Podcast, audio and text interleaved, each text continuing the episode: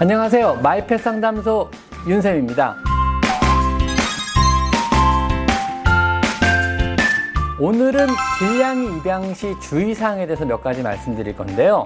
요즘에 이제 캣맘과 캣데디들의 노력으로 길냥이들이 예전처럼 싸납지 않고 사람에 대한 경계심이 많이 누그러졌어요. 그래서 길 가다 보면 간택받았다 그래서 갑자기 발라당 눕는 고양이들도 있고 밥 달라고 애교를 부리는 고양이들도 있고 심지어는 집 달라면서 따라오는 고양이까지 있어 집 앞까지 따라와서 집에 들어가겠다고 막 누스러 눕는 고양이들까지 생겼어요.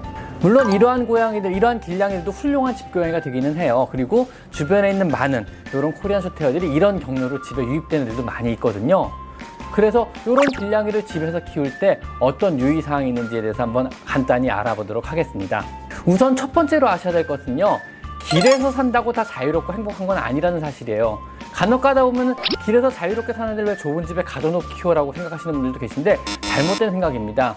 길에 사는 애들의 대부분의 애들의 생활 공간은요 2제곱킬로미터 정도라 그래요. 즉 가로 2km 세로 2km 정도의 공간을 얘들은 영역권으로 삼고 거기를 뛰어다닌다고 그래요. 근데 걔네들이 그렇게 넓은 공간을 필요한 이유는요 첫째 사냥을 위한 공간이에요. 생존을 위해서 사냥을 위해서 필요한 공간이고 또 생존을 위해서 숨을 곳을 위한 공간이고 또 생존을 위해서 쉴 곳을 위한 공간들이 있어야 돼요 그래서 그 넓은 공간이 필요한데 문제는 더 이상 생, 생명의 위협을 받지 않는 상황이 되면요 그렇게 넓은 공간이 필요가 없어져요 즉 좁은 집이라도 안락한 환경을 제공해주고 충분한 음식을 제공해주고 쉴 곳을 제공해주고 숨을 곳을 제공해준다 그러면요 굳이 얘들이 넓은 공간을 더 이상 필요로 하진 않는다는 얘기예요. 즉 얘들이 넓은 공간을 필요로 하는 이유는요 생명의 위협을 받기 때문에 그 생존의 위, 생존을 위한 공간들이지 그것 자체가 있는 자유를 위한 공간은 아니라 그래요. 길고양이의 평균 수명은 조사 결과 3년이 채 안 된다 그래요. 근데 집고양이의 평균 수명은요 지금 15년을 넘어서 20년이 가고 있어요.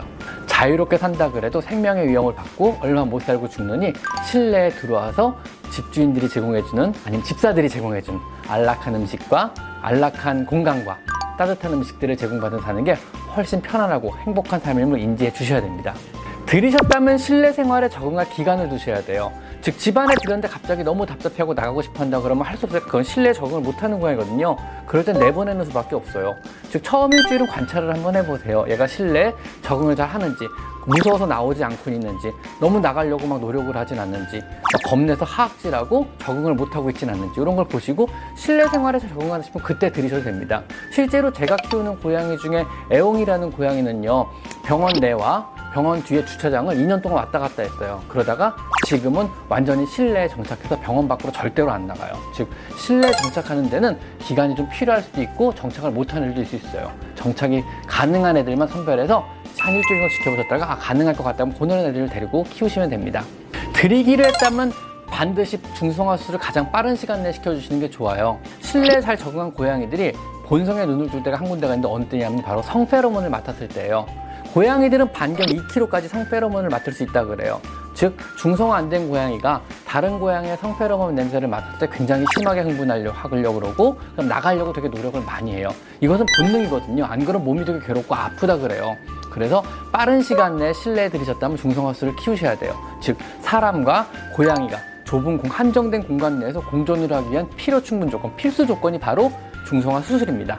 입양과 동시에 건강 검진과 구충과 접종을 실시해 주셔야 돼요. 고양이는 의외로 사람한테 옮길 수 있는 질환도 몇 가지 갖고 있어요. 피부 사상균줄이랑 곰팡이 감염증도 그렇고요.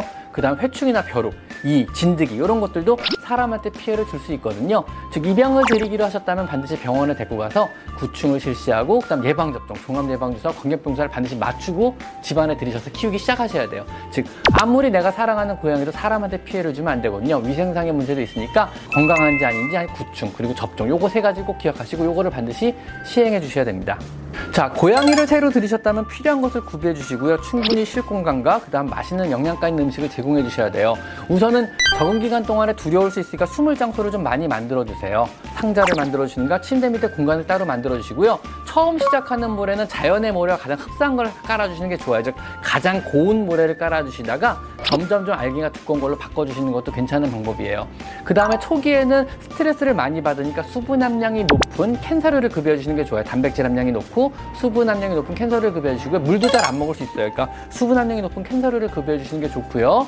그 다음에 화장실의 위치는 우선은 사람의 왕래가 가장 적은 가장 외진 곳 화장실이겠죠 주로 화장실에 고양이 화장실을 두시는 게 가장 좋습니다 새로 입양한 고양이와 좋은 관계가 되길 기원합니다. 여러분은 이제 10년 이상 이름을 부를 대상이 생겼고요. 여러분을 이 고양이가 웃게도 하고 아마 울게도 하고 힘들게 할, 어쩌면 힘들게 할지도 모릅니다. 근데 나중에 나중에 뒤돌아 생각해 보면요. 진짜 이 고양이가 아니었으면 험난한 이 세상에 마음 험난한 이 세상을 어떻게 내가 버틸 수 있을까 이런 생각이 들지도 몰라요. 정말 10년 동안 여러분과 함께할 사랑스러운 친구입니다. 끝까지 책임지고 마지막까지 아름답고 이쁘게 돌봐주세요.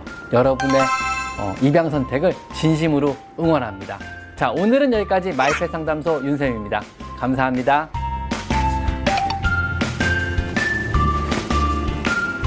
어, 알았어, 알았어. 무서워라.